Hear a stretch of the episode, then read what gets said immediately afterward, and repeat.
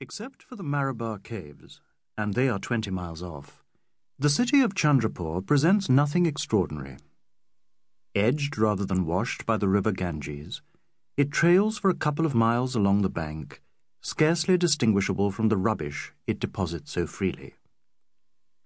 There are no bathing steps on the riverfront, as the Ganges happens not to be holy here. Indeed, there is no riverfront, and bazaars shut out the wide and shifting panorama of the stream.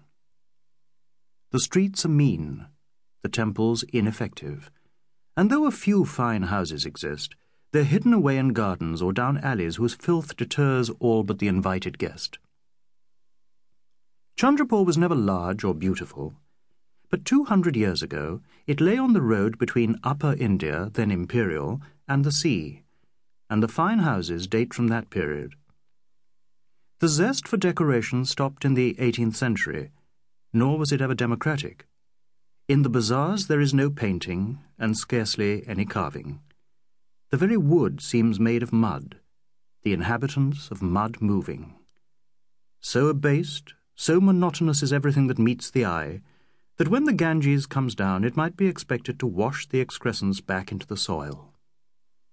Houses do fall, people are drowned and left rotting, but the general outline of the town persists, swelling here, shrinking there, like some low but indestructible form of life. Inland, the prospect alters. There is an oval Maidan and a long, sallow hospital. Houses belonging to Eurasians stand on the high ground by the railway station. Beyond the railway, which runs parallel to the river, the land sinks, then rises again rather steeply. On this second rise is laid out the little civil station, and viewed hence, Chandrapore appears to be a totally different place. It is a city of gardens. It is no city, but a forest sparsely scattered with huts. It is a tropical pleasance, washed by a noble river. The toddy palms and neem trees and mangoes and people that were hidden behind the bazaars now become visible and in their turn hide the bazaars.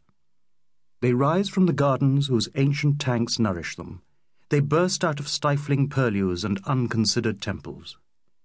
Seeking light and air, and endowed with more strength than man or his works, they soar above the lower deposit to greet one another with branches and beckoning leaves, and to build a city for the birds.